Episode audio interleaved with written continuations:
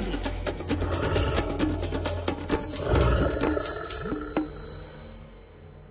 Prírodovedec Miroslav Saniga si veľmi želá, aby prastarý hluchání rod, ktorého osud sa začal písať už v dobe ľadovej, nikdy nevyhynul. Spomienky a obrázky z pozorovania hlucháňov zakomponoval do knižky Rozímanie s hlucháňmi a v nej nachádzame aj príbeh o pódiu hlucháňov. Jeho druhú časť číta Alfred Svan. Jeleň začal častejšie a častejšie ručať. Keď už dnes nebudem mať zážitok z hluchánieho jesenného predstavenia, aspoň si vypočujem jelenie ručanie. V tom sa však ozvalo klipkanie. Nechcem veriť vlastným ušiam. Je to však pravda, lebo o malú chvíľku zaznieva z pódia hluchánieho divadla už aj druhé a tretie dejstvo ich predstavenia – nie je to však klasické jarné predstavenie hlucháňov. Do ich ľúbostného nápevu zaznieva zobďaleč jelenie ručanie, ktoré ma utvrdzuje v tom, že je to jesenná repríza hluchánieho tokania. Keď sa rozbrieždilo, zažiarilo tokanisko a zároveň i rujovisko do nevšednej a z jary mne neznámej krásy. Mohutné buky majú líca vyfarbené hrdzavo hnedou. Na javoroch za zjemný vánok povieva citrónovo-žltými lístkami. No a pódium lesného divadla, alebo i oltár lesného chrámu, vyzdobila pani Jeseň červeno-rubínovými plodmi jarabiny v objatí zlatistých lístkov. Som taký očarený krásou hory, z ktorej sa ku mne nesie tichučký ruženec októbrovej pobožnosti hlucháňov a mocné ručanie jelenia, že sa nezmôžem ani na slovíčko. Vnímam to ako jedno z najzázračnejších raňajších predstavení, aké som kedy zažil v lesnom divadle. Keď však tokanisko pozlátilo svojimi lúčmi októbrové slniečko, opeknelo všetko ešte viac. Pomedzi zlatisté lístočky javorov začalo presinievať kryštáľovo priezračné nebo.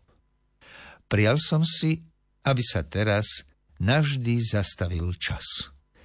O tom, že to bolo moje nesplniteľné želanie, ma presvedčili o malú chvíľočku hlucháne, ktoré sa naposledy uklonili divákom, otriasli sa a hlučným letom opustili slávnostne vyzdobené pódium. Aj jelenie trošičku zmlkli, už zaručali len kedy tedy. Ešte dlho som tam sedel ako bez duše, unesený dnešným rozprávkovým zážitkom. Keď som sa však prebral k vedomiu, od zimy som si necítil skrehnuté palce. Celá hora bola postriebrená bielou inoveťou. Aj síkorky boli po mrazivej noci celé premrznuté. Posedávali s našuchoreným perím po vetvičkách a nechali sa vystavovať slnečným lúčom, aby sa aspoň trochu rozohriali. Ani do spevu im veru nebolo, len sem tam zapípali zachrípnutým hláskom. Darmo. Kalendár prírody sa nedá oklamať. Keď som sa poberal z romantického a sviatočne vyzdobeného lesného chrámu, odrazu sa strhol silný vietor, ktorý vzal javorom, bukom i jarabinám prekrásne rúcha a vystlal nimi tokanisko. Razom sa romantická nádhera stratila. Ešte pred chvíľkou do nevýdanej krásy vyzdobený oltár lesného chrámu zovšednel. Rozprávkový obrázok októbrového tokaniska mi zostal len v očiach a spomienkach. Som veľmi šťastný, že odtiaľ mi ho nemôže nikdy nikto vziať ani vymazať.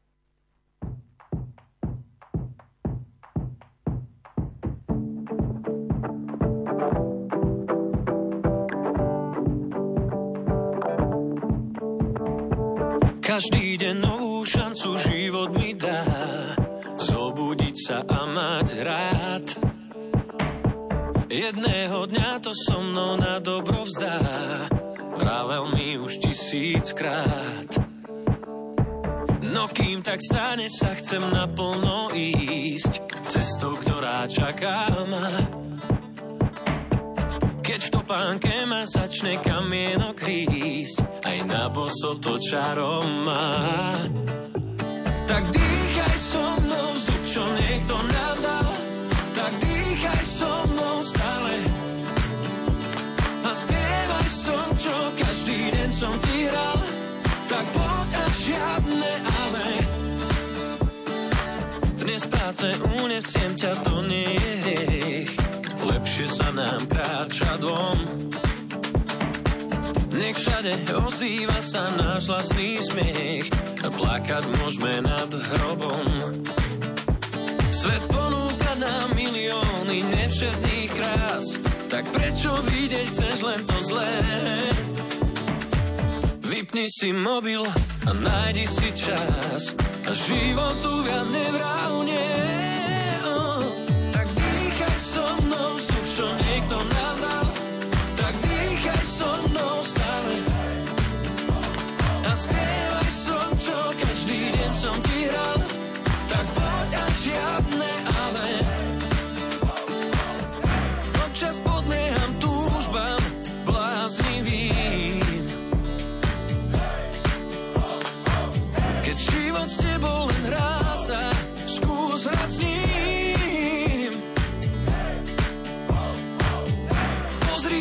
Chápať to nie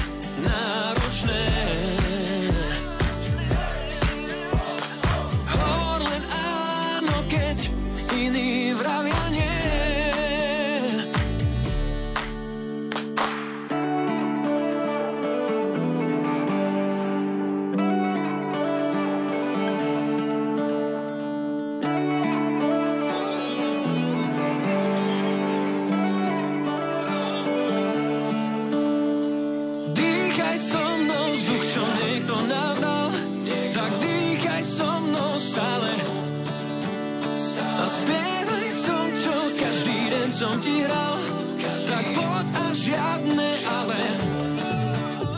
Tak dýchaj so mnou vzduch, čo niekto nám dal, tak dýchaj so mnou stále. A spievaj som, čo každý deň som ti hral, tak poď a žiadne